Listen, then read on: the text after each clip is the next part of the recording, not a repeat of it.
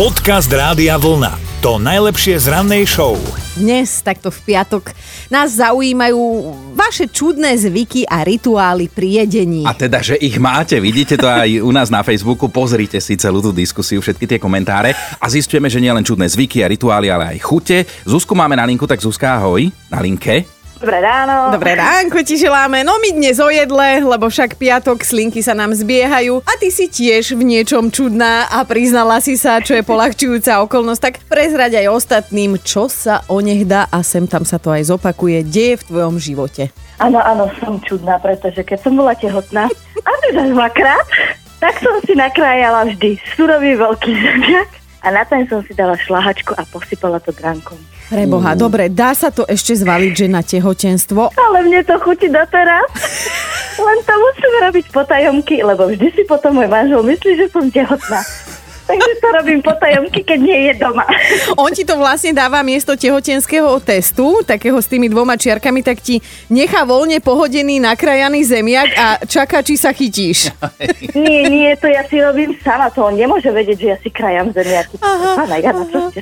Zuzka, Nie, nie, to- no dobre, Ja tak sama, no. najbližšie to budeš robiť na tajnáša, ale v tričku Rádia Vlna. Ó, super, ďakujem pekne. Ahoj! Ahoj, ďakujem. Dobré ráno s Dominikou a Martinom. Vedeli ste, že aj vtáci majú spevácké súťaže? Ono sa to akože veľmi milo začína, celý tento príbeh.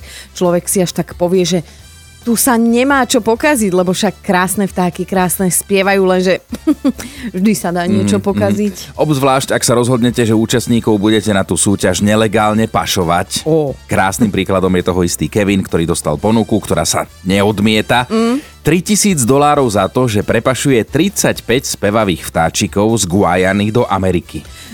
No v New Yorku sú populárne súťaže, v ktorých nechávajú majitelia v parkoch spievať svojich operencov pekne po dvojiciach a teda poroda, porota potom rozhoduje, že ktorý vták štebotá najkrajšie, no a práve tie z Guajany sú mimoriadne obľúbené. No lenže samozrejme vieme, že prevážať zvieratá z exotických krajín je zakázané a nepomôže ani ak sa ich snažíte jedným šupom previesť 35. Kevin takto celý kontraband normálne vtáčika po vtáčikovi napchal do rúžových plastových valčekov, tie si sieťovinou uchytil o nohy a obliekol si širo, široké nohavice, ktoré mali teda tých vtáčikov ukryť. No, z Južnej Ameriky, nechápem ako, ale sa mu ešte podarilo dostať, ale na letisku v New Yorku mu to už neprešlo, teda policia ho logicky chytila a teraz mu za pašovanie zvierat hrozí až 20-ročné väzenie. Ale vysvetli mi toto, ty ideš prepašovať spevavých vtákov, hej, na spevácku vtáčiu súťaž. Napcháš si ich do gati. Jakože, keď to tam celé zbadajú, nezačnú spievať.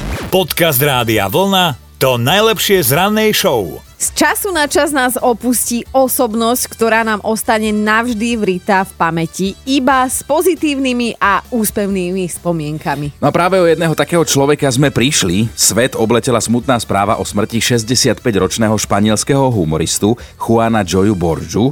Možno si teraz hovoríte, že toto meno vám nič nehovorí a ani sa vám podľa mena nečudujeme a u nás až taký známy nebol, ale nepoznáme ho podľa mena, poznáme ho podľa tváre, podľa zubov, podľa smiechu. No on sa stal celosvetovým hrdinom a hviezdou nekonečného zástupu videoparódií, možno ste aj vy jednu z nich videli. To bol taký ten postarší chlapík s fúzikom a dvoma zubami, čo sa úplne nekontrolovateľne smial v televíznom interviu a to dokonca celé minúty. Moderátor šiel do kolien, publikum bolo v krčoch.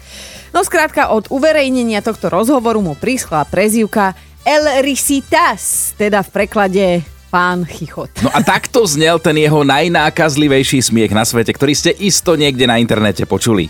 Voy a la playa, había subido la marea.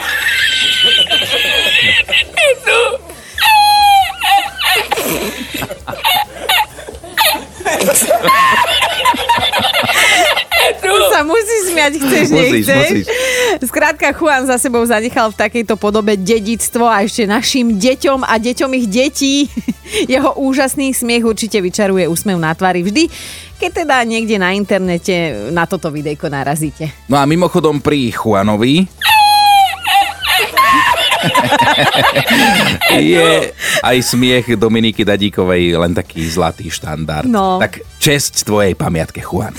Dobré ráno s Dominikou a Martinom. Čo keby ste z kancelárie do sauny museli prejsť presne 0 metrov? Tak áno, blíži sa leto, mnohí sa už teraz tešíme na pazuchárne s kolegami v neklimatizovanej miestnosti s okňami natočenými na slnečnú stranu. Ale, mi naznačuje? Ale nie, my sme, my sme mali na mysli trošku luxusnejší typ sauny, takú ozajstnú saunu. Máme príbeh z Japonska. No, starosta japonského mesta Ikeda si totiž jednu postavil a to priamo vo svojej kancelárii a on teda argumentoval pred poslancami tým, že má problémy s platničkou.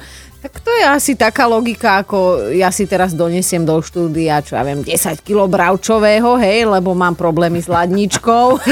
Zaujímavého starostu to majú v tej Ikede, ak by ste si ho chceli trošku vygoogliť, tak volá sa Hiroki Tomita a už v minulosti mal podobné mini kauzy. Napríklad 17 krát ho pristihli, ako v kancelárii prespáva, Nasáčkoval si tam vybavenie na cvičenie, mikrovlnku, fén, zamestnancov napríklad nútil, aby mu vyprali špinavé uteráky. A kedy, prosím ťa, stíhal starostovať? No už dostarostoval, lebo tá sauna v strede kancelárie bola naozaj poslednou kvapkou a to si uvedomil aj pán Tomita, ktorý verejne slúbil, že odstúpi. E, Hneď po dokončení lokálneho vakcinačného programu pre seniorov. Jaj, no tak to sa obávam, že dovtedy si tam stihne ešte dať doviezť aj výrivku.